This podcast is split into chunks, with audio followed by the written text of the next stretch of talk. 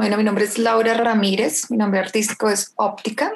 Yo soy directora audiovisual y artista visual enfocada en proyectos que se realicen con videoproyección y luz, específicamente en proyectos que tengan que ver con performance de video, de audio y video en vivo, eh, VJ performance, videomapping, mucho videomapping de gran formato sobre todo, mm, intervención de espacio público con video, video guerrilla, eh, full dome, contenidos para domos planetarios, contenidos artísticos para, para domos, todo lo que tenga que ver con puesta en escena y video.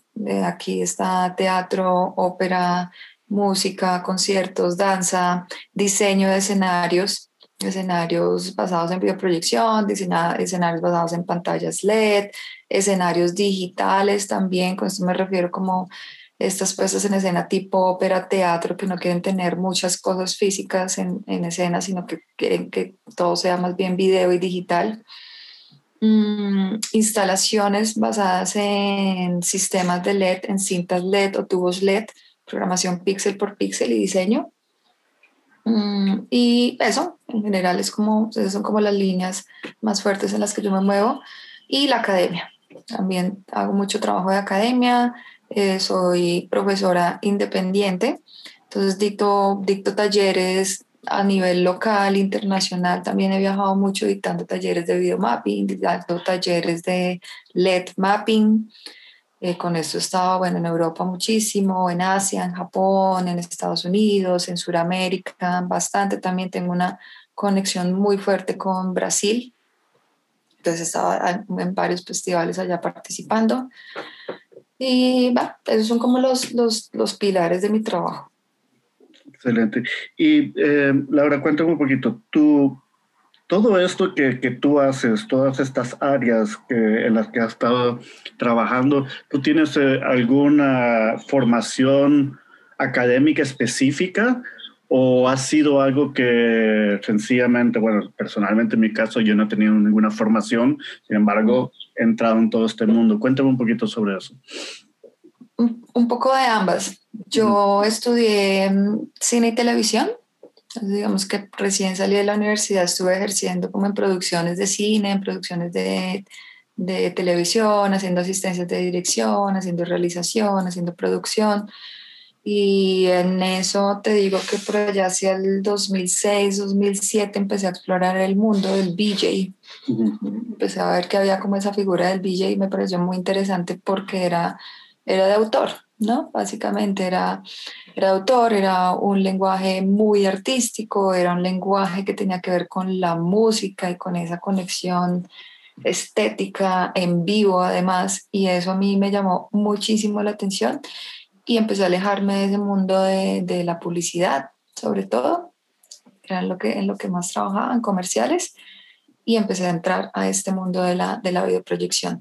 Entonces ya todo este tema de las técnicas y las formas de ejecución y las narrativas del, del, de la videoproyección, del BJ, después del videomapping, de diseñar escenarios, digamos que eso sí vino un poco muy autodidacta.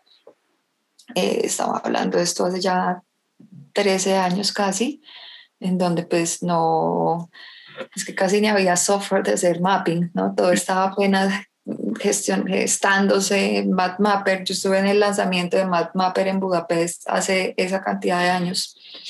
Entonces, digamos que todo estaba apenas cocinando, entonces todo se hacía muy, muy, muy manual, muy con las uñas. Y ahí fui aprendiendo. Em, en el 2009, 2009-2010 yo viajo a Brasil. Eh, me invitan a un torneo de VJs el primer torneo al que yo asisto y en ese torneo conozco a los United VJs, que son un crew muy, muy, muy teso, muy importante de allá y del mundo, diría yo. Y eh, nada, me monto en la película con ellos, ellos me adoptan, me invitan, hoy en día pues sigo siendo parte de ese, de ese equipo de trabajo y ahí se abren unas posibilidades muy grandes eh, de conocimiento. Eh, empiezo a viajar a Europa y en Europa empiezo a tomar muchos cursos de estos, de los festivales, del Mapping Festival, del Visionaire, del LPM, de, de todos esos festivales que pasan eh, durante, el, durante el verano allá.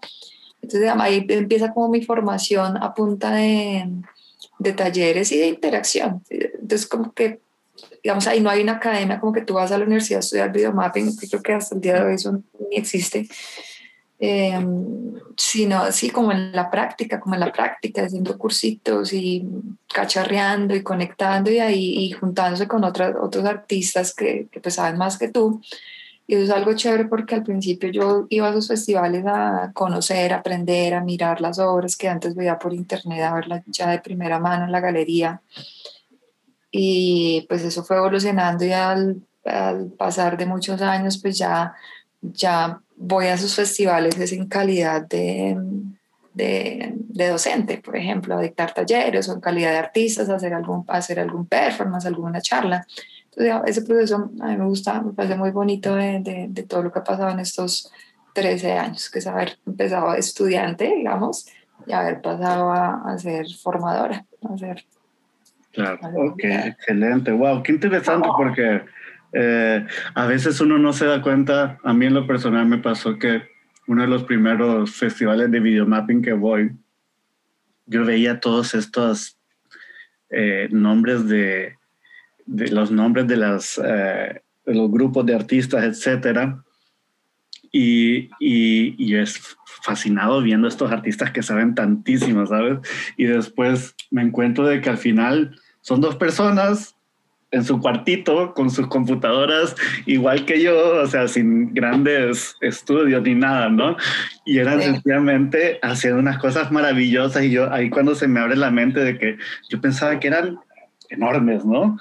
Pero enormes. Claro, los ve en la web y dice, wow. Sí, enorme el trabajo, pero tú... Bueno, y, igual hay cosas de cosas, ¿no? Todavía hay cosas ah, claro. que allá y dice como, uff, hay que aprender un montón. Ah, y, hay, y, hay, otras que también llegas y decías, wow, se veía mejor en Vimeo. sí, exacto. Pero está en vivo. y eso sigue pasando. en, las últimas veces que yo fui a festivales, eh, vi piezas que yo decía como, no, o sea, cero, total distancia entre lo que yo veo en Vimeo y la experiencia. Ah. Y hay otras que también llegas y es como, wow Sí, definitivamente. Claro. Oye, mira, una de las cosas que a mí hace, esto es como una conversación normal, y una de las cosas que como, como artista igual, yo me inicié con VJ, inicié haciendo VJ, haciendo poesía, mezclando poesía en vivo, y después a la imagen, y después al video mapping, etc. Una de las cosas que a mí siempre me molestó o me, me hacía ruido era por qué todos los eventos de videomapping, por ejemplo, había tanto elemento de entretenimiento y jamás había un elemento de una crítica social o una oportunidad. Y yo sé que es porque también las plataformas donde te puedes presentar, para rentar esos proyectores y hacer esos montajes, claro, eh, se necesita una cantidad enorme de dinero. Eh, ¿Cómo, en tu experiencia, cómo ves esa, esa línea entre hacer una obra artística o una obra subvencionada, así a nivel comercial, a hacer una obra que ya tenga un tema muy propio tuyo o muy personal, que realmente sea algo de lo que quieres eh, hablar y poner en discusión?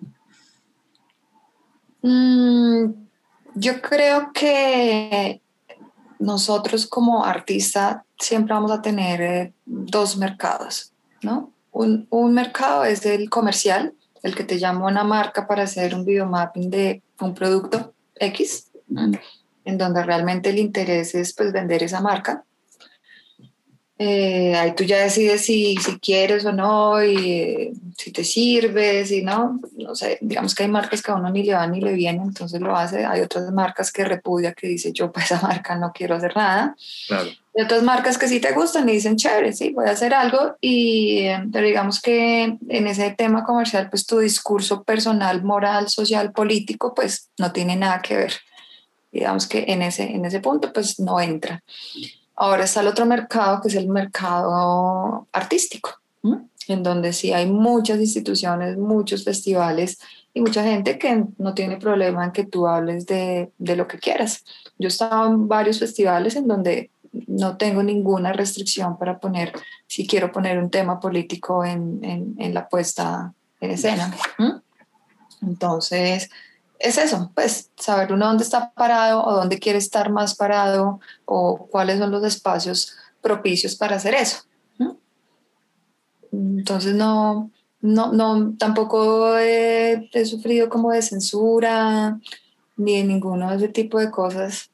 No, no me ha tocado. Pero has sentido que has perdido o no, o no has tenido tantas oportunidades para mostrar lo artístico precisamente por, por las propias estructuras de algunos festivales que son más comerciales o que hay ciertos temas que no puedes tocar. A mí en lo personal me ha tocado que me dicen estos temas no los puedes tocar, por ejemplo. Mm. A hacer lo que quieras, pero, y ese pero enorme, ¿sabes? No, es que sabes que también creo que depende del, del contexto y con esto hablo del país donde vives y el territorio en el que habitas. Entonces, digamos, acá en Sudamérica eso está pues muy sobre la mesa porque acá las problemáticas sociales y políticas sobran. Entonces, eh, los festivales no son normalmente tan cerrados a que tú puedas poner un tema religioso, social, político en, en, en tus videomappings, por ejemplo, o en tus VJ sets, o en tus performances, ¿no? Mm, creo que en otros países otros continentes como Europa, si bien hay problemáticas, no es el pan de cada día tan fuerte como lo es acá. Entonces, de repente, sí, sí, incluso sin que haya la restricción, tú puedes ir al festival y no ver, cosas que son totalmente estéticas, que son igual de válidas, pero que no apuntan a ningún, a ningún cuestionamiento de ese tipo, social, político. Entonces, no sé es que tanto si hayan más restricciones que, que, que permisos, no lo sé, vuelvo a lo mismo, creo que es un tema de territorio, de dónde, dónde se, se, se promuevan. Entonces, digamos, por ejemplo, si están las cosas que son subvención del Estado, que te ganas una beca que te patrocina el Estado, entonces de pronto ahí sí te dicen como, oye, pilas con las imágenes explícitas de sexo o violencia, pero incluso dentro de esa línea hay un, como que hay una manera de, de, de narrar alguna crítica que tú quieras poner. Entonces de pronto no vas a poner poner un cuerpo con degollado con sangre para hablar de la violencia en el campo de Colombia. De pronto si utilizas otro tipo de imágenes para, para comunicar esa, esa misma idea, esa misma preocupación. Entonces, pues, no sé, festivales comerciales, no sé, es que incluso yo recuerdo haber estado en un sonar y ver unas imágenes súper fuertes eh, en un show de, mm, de, de arca el visual de Arca es una cosa fuerte, fuerte, así agresiva. Correcto. Igual es un, comercial, un festival súper comercial estado. Entonces, no, no, no sé, no, no, es que no, no, me ha tocado tanto. Entiendo. Y, por ejemplo, ¿a ti nunca te ha pasado, eh, ahorita vamos a hablar de, de algunas de las intervenciones que has hecho tú eh, con, con algunas de estas temáticas eh, que van más hacia lo eh, social o lo político o lo de movimientos sociales. ¿A ti nunca te ha pasado alguna censura o nunca te han permitido, te han dicho apaga eso o algo por el estilo? Eh, no. ¿No? No. Háblame un poquito de, de del contexto político eh, en general, muy en general, sobre lo que tú estás viviendo en Colombia y, y parte de, para, para, sentar una base sobre alguno de los proyectos que tú has hecho con estas temáticas. En Colombia lo que pasa ahorita es que hace un par de años fue elegido un presidente que es de extrema derecha, es del partido de extrema derecha acá. Entonces es súper fascista. Eh, y de ahí pues se desprende una cantidad de cosas, ¿no? Entonces, eh, vino, vino esta hace como año y medio, ya casi van a ser dos años, como esta primavera suramericana de que todos los pueblos en Sudamérica estamos cansados de estas políticas de Estado que son fascistas, que, eh, que, los ricos más ricos, los pobres más pobres. Entonces, como pues, pasa exactamente lo mismo en Chile, en Brasil, en Argentina, en, sí, es eso, es como una primavera suramericana.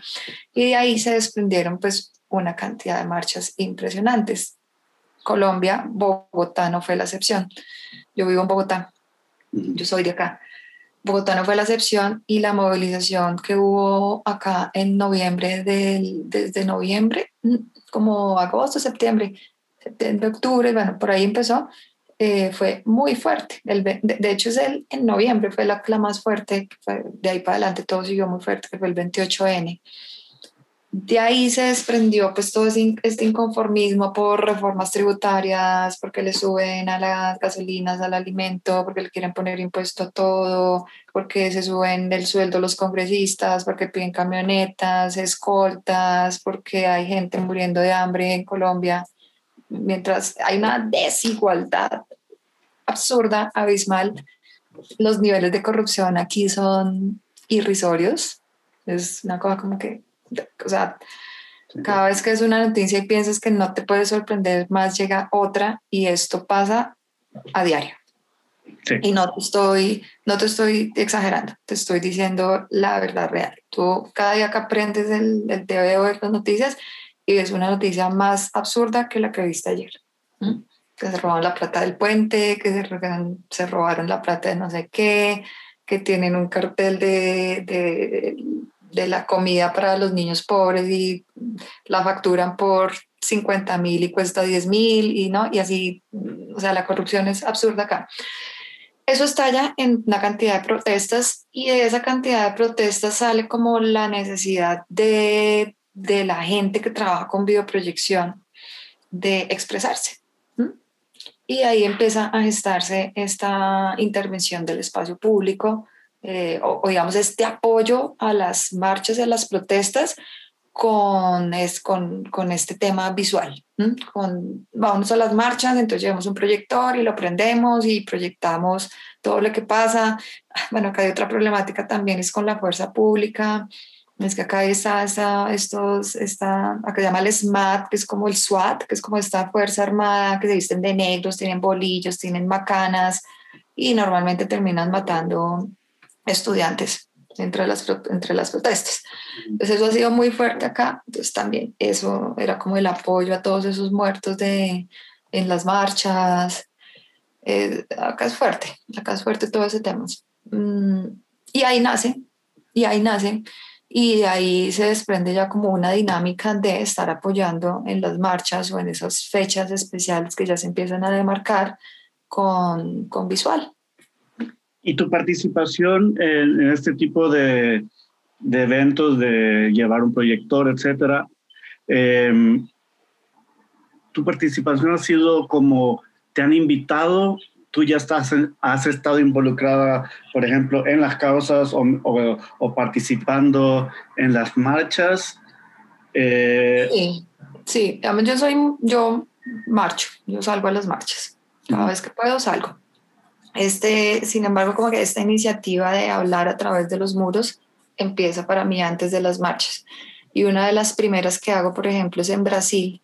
En Brasil, en, en noviembre octubre, noviembre, no recuerdo bien ahorita, me invitan a un festival que se llama el Brasilia, en la ciudad de Brasilia, el Brasilia Mapping Festival.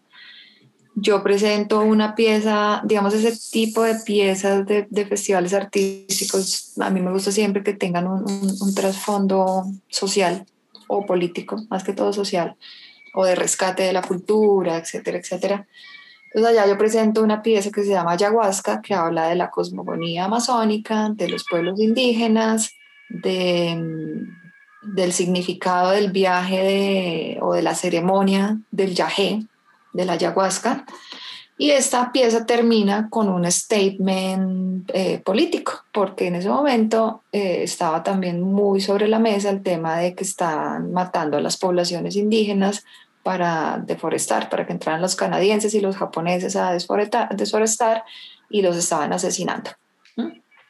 Mm, entonces, digamos que ahí, sobre ese gran museo de Brasilia, que es una cosa así como súper importante, como me, haz de cuenta es como un domo, pero pues adentro es un museo y por fuera se proyecta. Vamos que ahí empieza mi, eh, parte de, ese statement político en donde yo digo no al fracking, no a Duque, no a Uribe, que son como las dos figuras fascistas de acá, de extrema derecha. Eh, nos están matando, nos están asesinando, nos, ¿no? Ahí empieza como a hablar de eso. Luego cuando yo regreso a Bogotá, está todo este rollo de las marchas y casi que a través de un WhatsApp donde están como los DJs de, de, de, acá de Bogotá o algunos de Colombia, se empieza a hablar de, oiga, ¿cómo vamos a hacer? ¿Qué vamos a hacer? ¿Vamos a salir? No sé qué. Y ahí se gesta una, una salida durante una de esas marchas a proyectar en la calle, en una zona acá que se llama el Parkway, como la avenida del Parque. Y ahí es un trabajo colectivo donde salimos, entonces, bueno, pues yo llevé el, el carro, el proyector, la, el, el, otro pues ayudaba a sacar la corriente de un, ah, bueno, me presta la corriente para conectar el proyector y el otro pues eh, se, se, hizo un, un, repositorio de imágenes colectiva, entonces digamos que esa, esa, esa USB iba rotando por, por, por los diferentes puntos que había sobre esa avenida, porque habían varios grupitos proyectando en diferentes paredes Mm, y aparte, pues cada uno proyectaba su, su, contenido de lo que quisiera. Digamos que ahí fue, eh, un trabajo colectivo en, en, términos de producción y en términos de, de proyección, mezclado, ¿no? Como lo, lo, colectivo y también lo que cada uno quisiera diseñar y proyectar. De ahí se hace, de ese tipo, se hace, creo que dos más y eh, ya la última, la tercera, antes de que esto se, se vuelva COVID-19 y pandemia, eh, intentamos crear como un grupito que se llamaba, o que se llama MOVI, como Movimiento Organizado Intervención intervención, emergencia, algo así, y ahí se hizo, con ellos solamente se hizo como grupo una proyección, y fue lo mismo durante también un, un evento en plaza, que ese día había marcha, entonces fue para apoyar con un medio periodístico independiente acá que se llama Pacifista. Entonces se hizo ahí como la, la gestión para todos trabajar en conjunto y hacer esa proyección. Después yo hice otro también en, en cuarentena, estando en cuarentena hubo una, digamos el 28 acá se marcó como el 28N fue tan importante, el 28 de cada mes empezó a marcar como fecha de, de manifestación. Entonces, pues vendía el 28D, que 28 de diciembre, el 28E, que era el de enero, el 28F, que era el de febrero, y así. Entonces, en uno de esos yo hice una, hice una proyección muy chévere con un amigo, que es un, gran artista colombiano que se llama Gabriel Pulesio. Él es muy, muy, muy duro haciendo láser. Y con él nos juntamos una noche, esa noche de la, de, de, la manifestación, que era manifestación desde las casas porque estábamos encerrados. Entonces desde, las, desde la casa de él proyectamos a unos muros de Bogotá con láser, lo mismo apoyando como esas, esas premisas de nos están matando, de la vida sagrada, eh, los líderes asesinados, que acá es un tema súper fuerte y es que acá coincidió el acuerdo de paz, que el acuerdo de paz fue que se movilizaban, se acababa la guerrilla y el paramilitarismo, que son pues como las, las fuerzas eh, al margen de la ley. Eh, se paraban la guerra, se movilizaban y ahí en esa movilización aparecieron líderes locales en esas regiones de Colombia. Líderes diciendo, pues bueno, vamos a educarnos, vamos a transformar como esa memoria histórica de, los territorios, vamos a reinsertar a toda esta gente que, que, ha, tenido un arma, pues vamos a ponerle un, un, libro en la mano o a darle un oficio o darle un trabajo. Y esos líderes han sido asesinados sistemáticamente por la derecha. Y de esto es una cifra que ha ido subiendo absurdamente, absurdamente. Entonces, eso ya está como en la Corte Interna Interamericana de, de Justicia, se llama, bueno, porque ha sido un genocidio sistemático al cual el presidente pues se hace el de la vista gorda. Es que esto está orquestado por ellos, entonces no, según ellos eso no está pasando. Entonces esas proyecciones esa vez, por ejemplo, esas proyecciones láser también fue apoyando, pues poniendo en los muros eso, es como En lo que va desde el acuerdo de paz, de la firma del acuerdo de paz, van tantos líderes asesinados. Y bueno, así varias cosas, todo eso está documentado. Em, después de eso, pues ya, es que después de eso ya estamos como tan encerrados y tan en cuarentenados que ya, te digo que hasta, hasta el día de hoy, pues no, yo no he vuelto a salir a proyectar por temas de seguridad, de protocolo, eh, pues ya no hay marchas tampoco. Mm, Ahora, también, pues todo esto de la pandemia frenó todo tipo de manifestación social. Pero tú crees que eh, la pandemia en parte, es verdad, frenó las marchas, pero también activó los proyectores. Sí. ¿Es de alguna manera que sucedió eso? En lo personal a mí me sucedió. Yo también proyecté desde mi cocina en Berlín, desde una ventanita empecé a proyectar y eh, otras amigas, eh, Santiago, Marta Verde y otras de España, estaban con Hola Veciñas, por ejemplo, para ayudar a otras personas en apartamentos, para comunicarse como un medio de comunicación. Entonces, a, mí en cierto momento me pienso que es como también instigó o empujó a que sacáramos los proyectores desde nuestras casas. Sí, sí, total. Y digamos que eso, eso fue lo que pasó en un principio de, de la pandemia. Pero eso fue bajando, o al menos acá, fue bajando. Digamos que todavía hay algunas acciones, por ahí se presentan algunas acciones, pero como te digo, yo personalmente eh, lo dejé a un lado, es básicamente por temas de contagio, porque salir a la calle, juntarse con más gente, como que hacer todo ese rollo ya, ya implicaba otras cosas. Mm, ¿Cuál crees que, por ejemplo, eh, lo que te quería preguntar, cuando estuviste haciendo estas proyecciones durante las eh, marchas eh, y tuvieron algún encuentro con la policía, eh, hubo alguna persecución o intento de que ubicarlos donde está, desde dónde salía la luz. Mm, no directamente, digamos que a, modo general sí.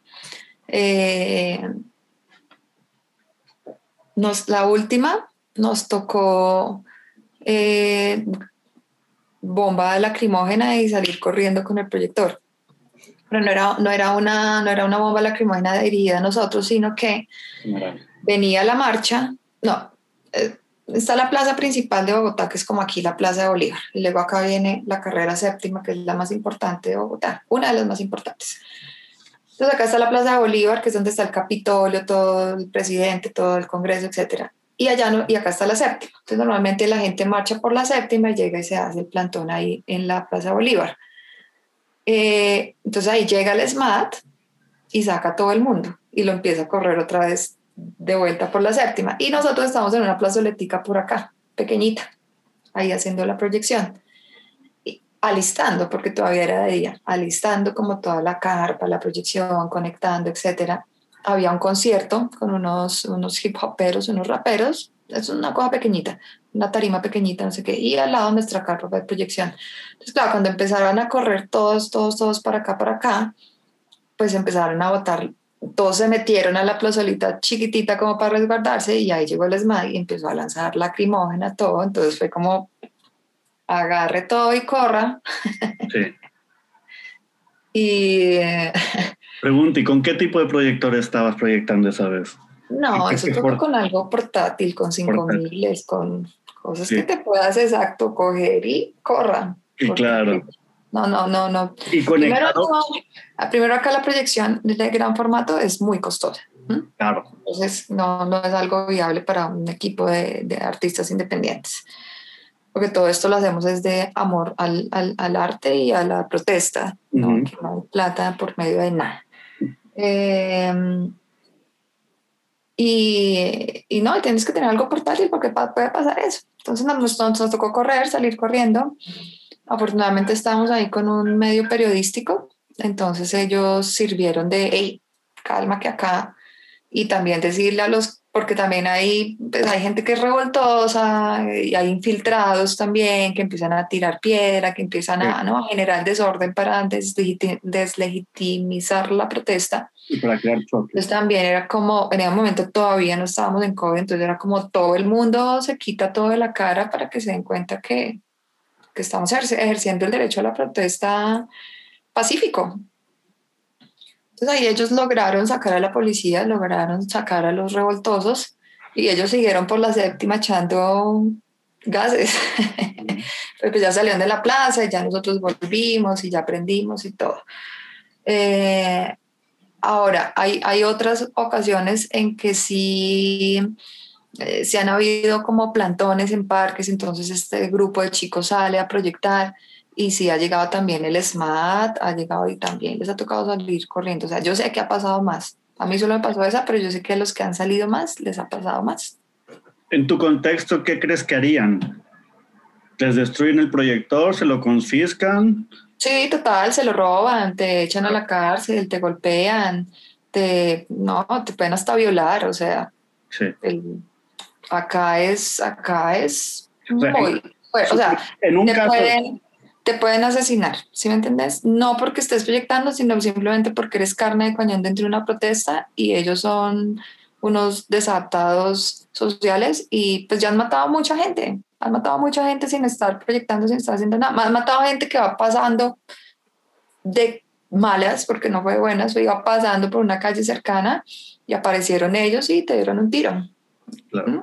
Y de eso, por ejemplo, ahorita hay un montón de casos en la justicia que quién sabe cuándo resuelvan, porque acá todo demora siglos, o si les llega a hacer justicia, de, sí, de gente que ha muerto así. Entonces, sí, te soy sincera, bueno, eso también es como, vamos que se junta un poco todo, el COVID, eh, sabes que la policía es violenta acá a unos niveles impensables. Entonces eso a mí personalmente pues sí me merma un poco la, la idea, la emoción de salir a, a proyectar. Entonces, digamos que yo lo hice como hasta donde, hasta donde me fue como posible y ya después dije, no, pues no, creo que voy a parar acá porque ya es demasiado riesgo todo. Riesgo por virus, riesgo por policía.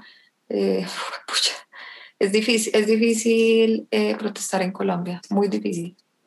Muy difícil. No, te entiendo perfectamente. Yo, yo vengo de Honduras y yo estuve en todas, la policía es igual de horrible y los militares son igual de horribles que en Colombia, créeme. Sí, te desaparecen, te, te desaparecen. Yo tenía buenos amigos, unos buenos amigos estaban tocando en un concierto, haciendo música y les destruyeron todo el equipo. Sí. Así, Sí, sí, como si nada, ¿sabes? Por eso preguntaba así, el, el- el- ¿qué, qué pasaría? ¿Qué podría pasar? Entonces sí, es un riesgo real y un riesgo incluso, riesgo a la vida por hacer este tipo de cosas, no solamente a ti como artista que estás colaborando, pero también a cualquier persona que esté marchando. Sí, y digamos que cuando no había COVID, pues hay más gente, hay parche, entonces te sientes respaldado y tienes un plan de escape, ¿no? Y hay como, o sea, vas con miedo porque siempre vas con miedo. Yo personalmente siempre voy con miedo, pero pues igual voy a la guerra y como, bueno, ¿y si por dónde escapamos? ¿Dónde está el carro? ¿No? Todo. Pero ahora imagínate una calle sola en plena pandemia y te llegan unos policías, pues Claro. entonces, pues, ah, yo digo como que sí, sí, yo apoyo la protesta, yo todo lo que quieran, pero pues mm, tampoco me voy a exponer a algo más grave por hacer esto. No, Entiendo. no la pena. Que Creo que tal vez, o no, seguramente es, es, más, es diferente en, en otros países, un poco menos agresivo. Sí, definitivamente. Ahora, una de las cosas que, que a mí me gustaría discutir y que me interesa mucho es, en tu percepción, o igual de otras personas que te han quizá comentado este tipo de acciones, ¿cuál crees que ha sido el impacto en cuanto a una proyección, proyecciones en este tipo de marchas? O, por ejemplo, hablas de, de lo que hiciste con, con Gabriel, por ejemplo, con el láser que me imagino que son, eh, para hacer láseres es mucho más grande el impacto y más grande, más grande la cobertura espacial. Eh, ¿Cuál crees que es el impacto o qué tipo de, de impacto puede generar unas proyecciones de este tipo? Eh, yo creo que es la misma que genera una marcha o por la cual la gente sale a marchar y es identificarse con un problema en común. Saber que, no está, que uno no es el único que piensa que, que es un genocidio que estén desapareciendo los líderes sociales. Entonces, cuando tú ves un statement allá, te identificas y dices, pues pucha, sí, ¿no? Y eso es lo que, lo que crea es un tejido social. Cuéntame un poquito de las lógicas. Eh, definitivamente una lógica compositiva cuando proyectas en una protesta, diferente a como lo haces en una pieza comercial o una pieza de arte. Eh, ah, sí, claro, porque Cuéntame un poquito de, esas lógicas, porque eh, las imágenes son más estáticas, usualmente, por ejemplo, es blanco y negro para que se vea mejor por la capacidad de los proyectores, no es tanto movimiento. Cuéntame un poco de eso. Sí, digamos que esto dista totalmente del videomapping. Esto no es videomapping, esto es intervención de espacio público con video. Y este video normalmente, acá a diferencia de los videomappings que sí apuestan a tener una, una línea estética, una ilusión óptica, una narrativa, ¿no? Siempre hay como un guion que puede ser uno lineal, digamos que hay unos elementos muy, muy claros que apuntan, van más hacia el lado de la estética audiovisual. En este caso no, en este caso el, el espectro es mucho más cerrado y más conciso y claro y es transmitir un mensaje. Un mensaje que, que normalmente se transmite a través de una imagen estática o de pronto un GIF, una animación como muy sencilla, eh, pero sobre todo es mandar el mensaje que con que haya una frase concreta o una palabra concreta bien puesta, bien visible, ya hiciste llegar lo que querías a la, a la gente que lo esté viendo. Eh, no más odio, ya. Para, para, hacer entender eso no necesitas ni un mapping, ni una gráfica. Y además, porque también esto está sobre una pared que la gente también mira muy rápido. Si vas por una avenida, pues lo viste y te fuiste. O si vas caminando, lo viste y te fuiste. No es algo que la gente diga, ah, y me quedo aquí parado. Ahora va a proyectar, me voy a sentar aquí a mirar. No, no, es, es, es, es muy rápido, es muy, mm, sí, muy rápido. En parte tiene esas lógicas. También tiene esas lógicas que mucha gente, de hecho, lo compara con el graffiti, ¿no? Sí. El graffiti es una invasión de, de, de, un espacio público no autorizado en el cual el propio grafitero sabe que mañana se lo pueden quitar, mañana se lo borran y el grafitero está totalmente de acuerdo que se lo borren, porque esa es la cultura, o que pueda llegar otro grafitero y hace otra cosa encima. Es, no, ellos saben, por ejemplo, que no es algo que debe de permanecer o es para permanecer. Pero, ¿qué, qué paralelismos puedes sacar tú entre, entre las lógicas del graffiti o de la cultura del graffiti con estas proyecciones en el espacio público?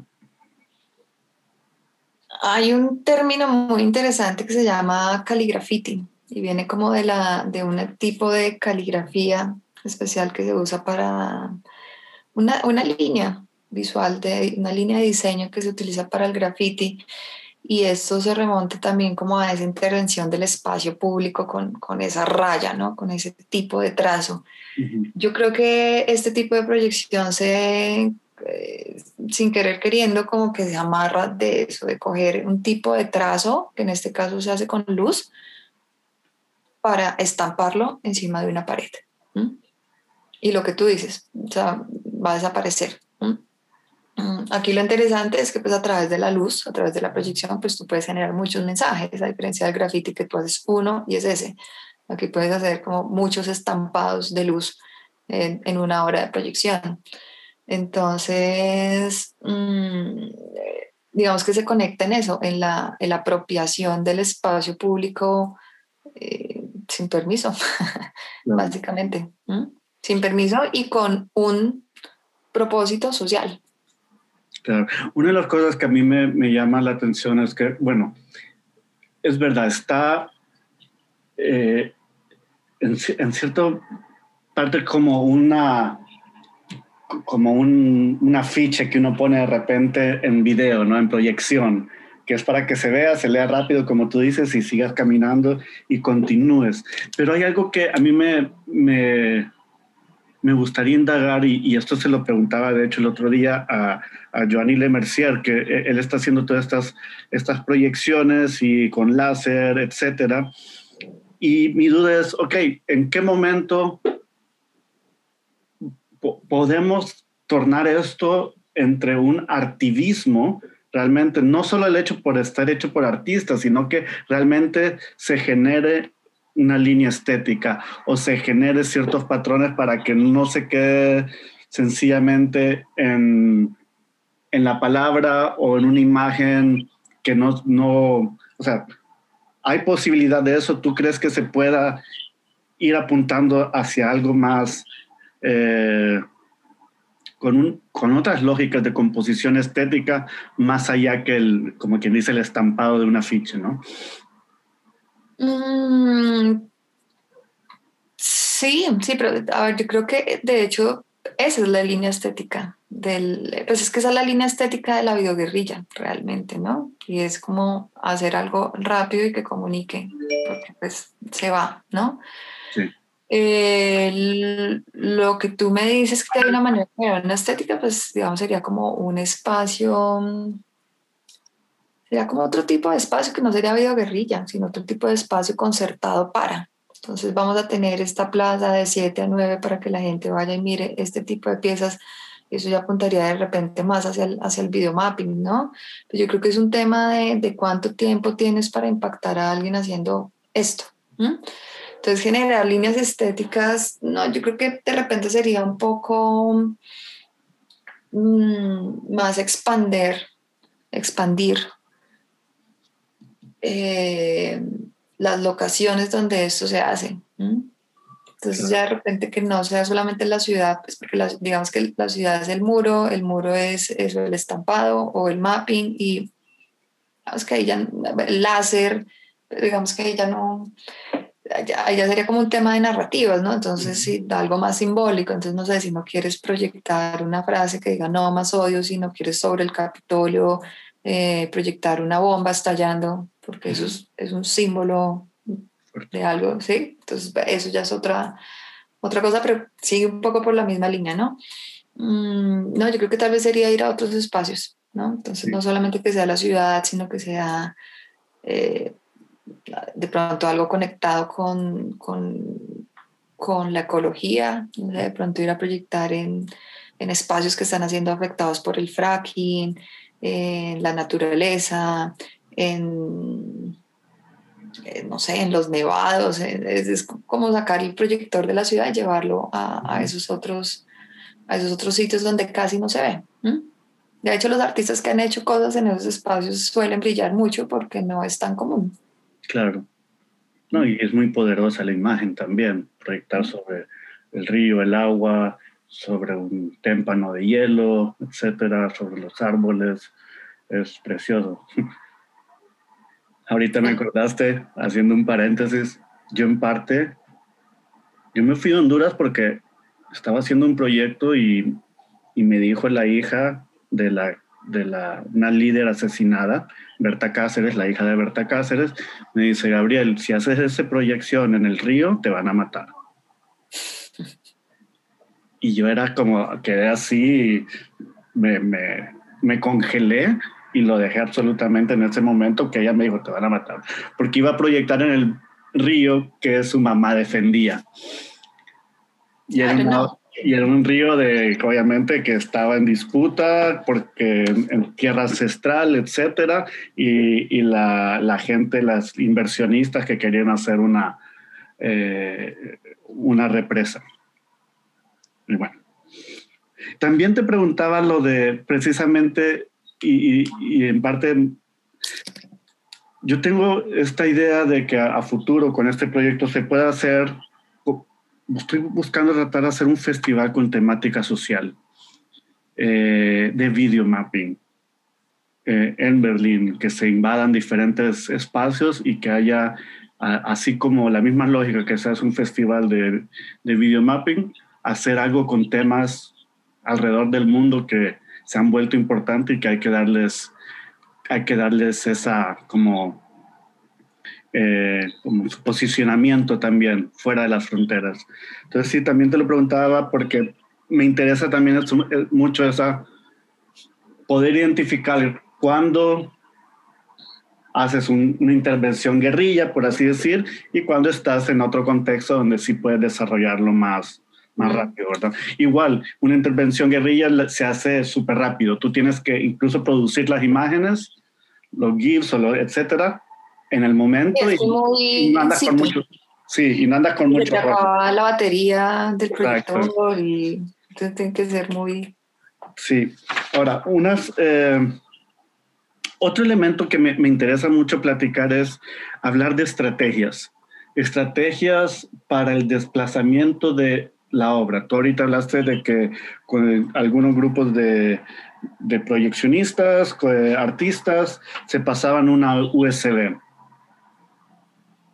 ¿Has pensado tú en otras maneras de poder compartir materiales para que otras personas proyecten para, o en otras ciudades para que, digamos, si tú haces como un pequeño loop y otra persona hace un loop, ¿Has pensado en algunas estrategias de desplazamiento?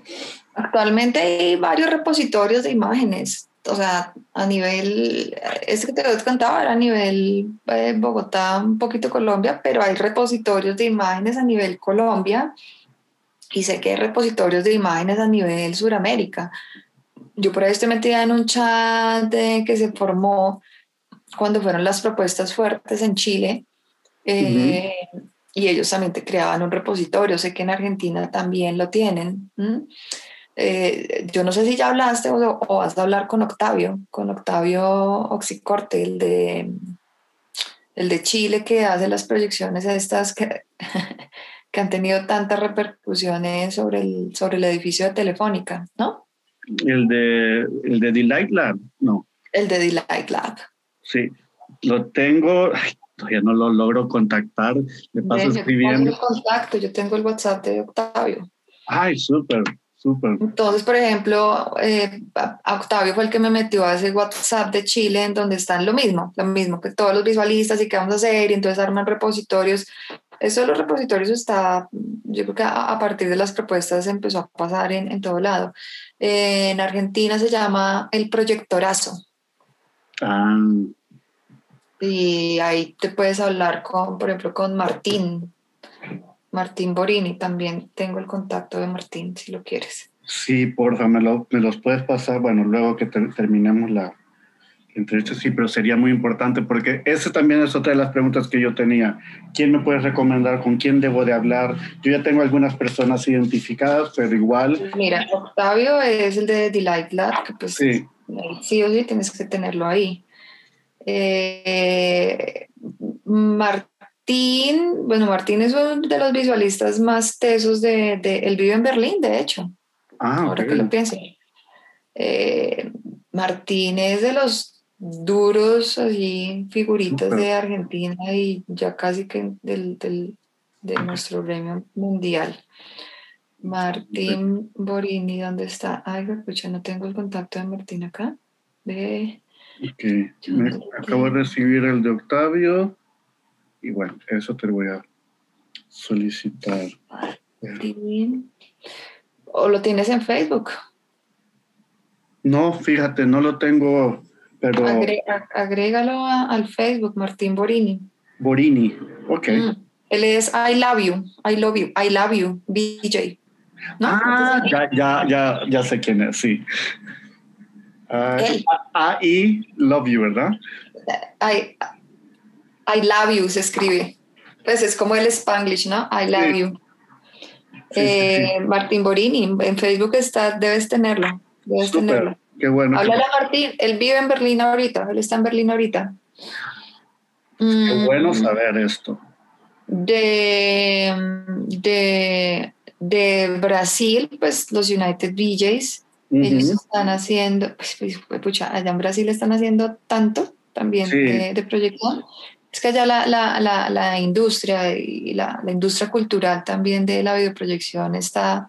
Entonces, por ejemplo, allá sí es más fácil que uno tenga ahí un 10.000 en la casa o algo así, es, es como más común. que ellos allá están haciendo unas proyecciones. Ellos hacen ahorita una cosa que se llama Rock San Paulo y es un festival de rock virtual, pues lo transmiten virtual, pero pasa en real y es un festival que se hace sobre las fachadas, sobre las culatas de los edificios de allá.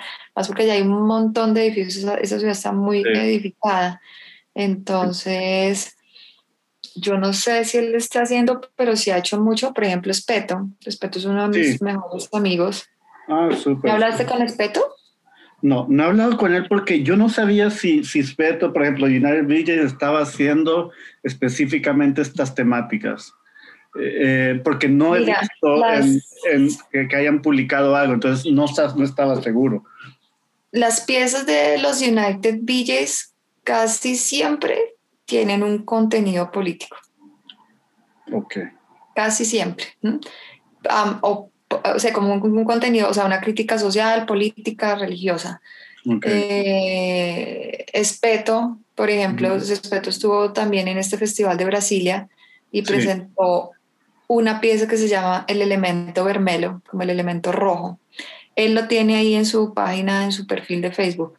Lo puedes ver, es una pieza exquisita y es como, es un elemento vermelo, es una historia toda loca que es como un extraterrestre que viene, que es el elemento rojo y, y hace como una crítica a la religión y hace un, una crítica a la pandemia y hay, hay un, un, rollo sociopolítico muy bien elaborado. Respeto es un artista, Respeto es mi, mi mentor.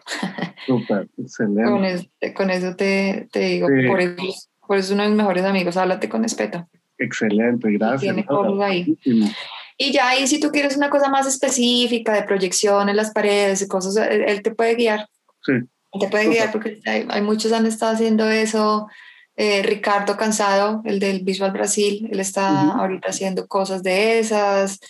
Eh, ah, hay varios, ahí ellos ya te pueden direccionar un poco mejor. Súper. Hay una cosa que se me olvidó preguntarte antes de terminar.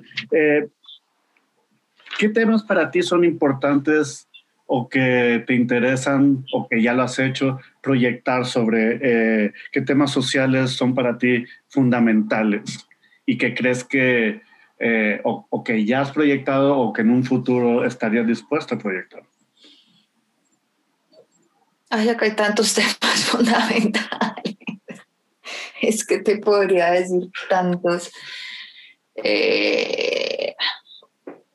la desaparición de líderes sociales creo que es un tema importantísimo acá. Mm, la corrupción Podría ser el segundo. Eh,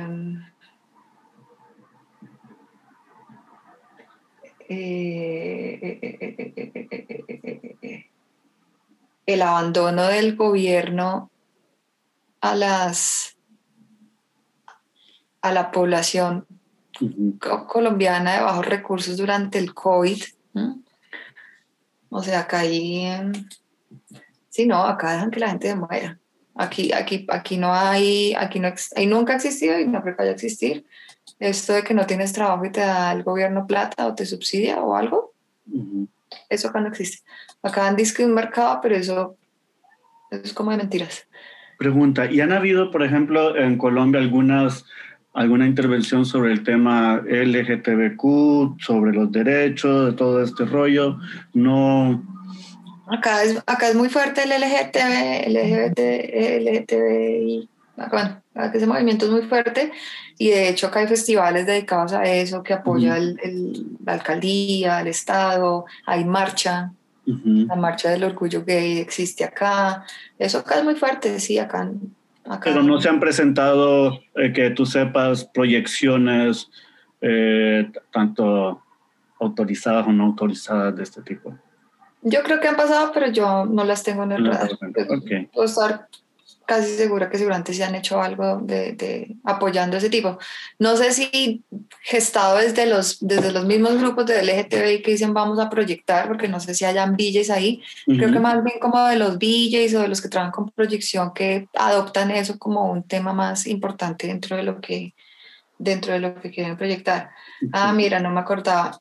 Sí hice una proyección el año pasado, en septiembre 9, sobre un museo que se llama el Museo de Arte Contemporáneo, hablando de la premisa del derecho a la vida. Ok, excelente. Voy a mandar ahí el Instagram de esa, de esa foto. Y ahorita en dos meses estoy haciendo el festival que te digo. Y pues, ah, bueno, ahorita estoy haciendo, eh, retomando toda mi ausencia de, de, la proyección. Que es que, bueno, malo si haces y malo si, si no haces, ¿no? Claro. También es como que uno suele tener, o yo he solido tener, entre más triunfas, más haters tienes. Sí entonces también como que yo estaba muy callada todo este tiempo y digamos que yo soy de las líderes de videoproyección acá en Colombia, entonces también como que la gente como que oiga, ni aparece, ni proyecta, ni ya no le importa. Se volvió Yo me acuerdo de haberte seguido y visto tus obras hace un chingo de años, estoy hablando como 10 años, y decía, qué chingón lo que estás haciendo en Colombia, ¿quién es ella? Y eras tú. Súper bueno, sí, sí, sí, me encanta. Entonces, estoy haciendo un festival de arte audiovisual, electrónico, todo de rollo, que este año, pues la primera versión pequeñita, tal, va a estar enfocada en el video mapping, se va a hacer sobre este museo que te acabo de tener el link antiguo, ¿a quién se lo envié? ¿Quién sabe a quién le envié el link? Pues que acabo de enviar un link. Ah, sí, me enviaste a mí un Instagram ahorita. Eh, sí, pero... Eh, ah, no, ¿de qué te envié? Sí, es este. Sí, no, sí, sí, sí, no, es que está como todo loco esto, bueno. Y em, entonces este festival, bueno, arte visual electrónico, tal, de video mapping, y la premisa de este año se llama la no repetición. La, ¿Qué es la no repetición? Acá cuando se firma el acuerdo de paz en Colombia aparecen cuatro términos que se llaman verdad, justicia, reparación y no repetición. La verdad es que pues, los colombianos tenemos el derecho a saber la verdad de los hechos. Entonces, saber quién fue el que mató, desplazó, eh, desapareció, eh, desapareció eh, reclutó, porque pues acá hay muchos casos de, guerrilleros que fueron reclutados desde los cinco años, por ejemplo. Entonces, el derecho a la verdad. La justicia, pues que se haga justicia con esos actores del, del conflicto. Eh, verdad, justicia y reparación, que se repare a las víctimas del conflicto, pues a los desplazados, a las madres de sus hijos asesinados, a, 30.000 problemáticas que aparecen a, partir de la guerra, que es la reparación. Entonces, reparar a las víctimas y reparar a la sociedad, ¿no? Entonces, ahí también entran procesos generales de cómo se repara una sociedad. A mí no me mataron a nadie, pero he vivido en una sociedad llena de violencia. Entonces, por ejemplo, es muy loco que yo viva en un país en donde todos los días se asesina a alguien por causa de una guerra. Entonces, ¿cómo se repara la sociedad? ¿Verdad? Justicia, reparación y garantías de no repetición. Es decir, ¿qué vamos a hacer para que esto no se repita? Digamos que para mí nosotros somos, y para mí no, para los estudios de todo lo que hay acá en Colombia, nosotros somos como la generación de la no repetición.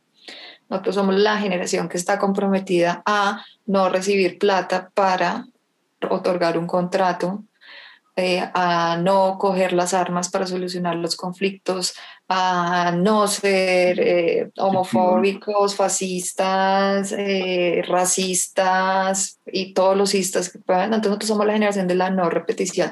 La premisa de este festival que estoy haciendo, que se llama Ave Síntesis, es el nombre del festival, la premisa es la no repetición. Entonces, todas estas, todas no, son cuatro piezas que se van a presentar sobre este museo que te acabo de enviar. Eh, son piezas que deben hablar de la no repetición, desde la estética que cada, cada artista plantee. ¿Mm? Está súper. Entonces ahí yo voy a hacer una pieza de mapping que es la principal, se presentan otras dos por convocatoria, se presenta un performance en vivo, síntesis audio-video, entonces ahí van cuatro y seguramente yo voy a aprovechar eh, para hacer mi proyección videoguerrilla tipo esto de mm, asesinados, no sé qué, no sé qué, entonces ahí voy a retomar y a reponer todo mi tiempo de ausencia con... y a darle fuerte. vale, Gabriel. Pues un abrazo, muchísimas gracias. No, a ti tan querido. Vale, que estés bien. Chao. Chao.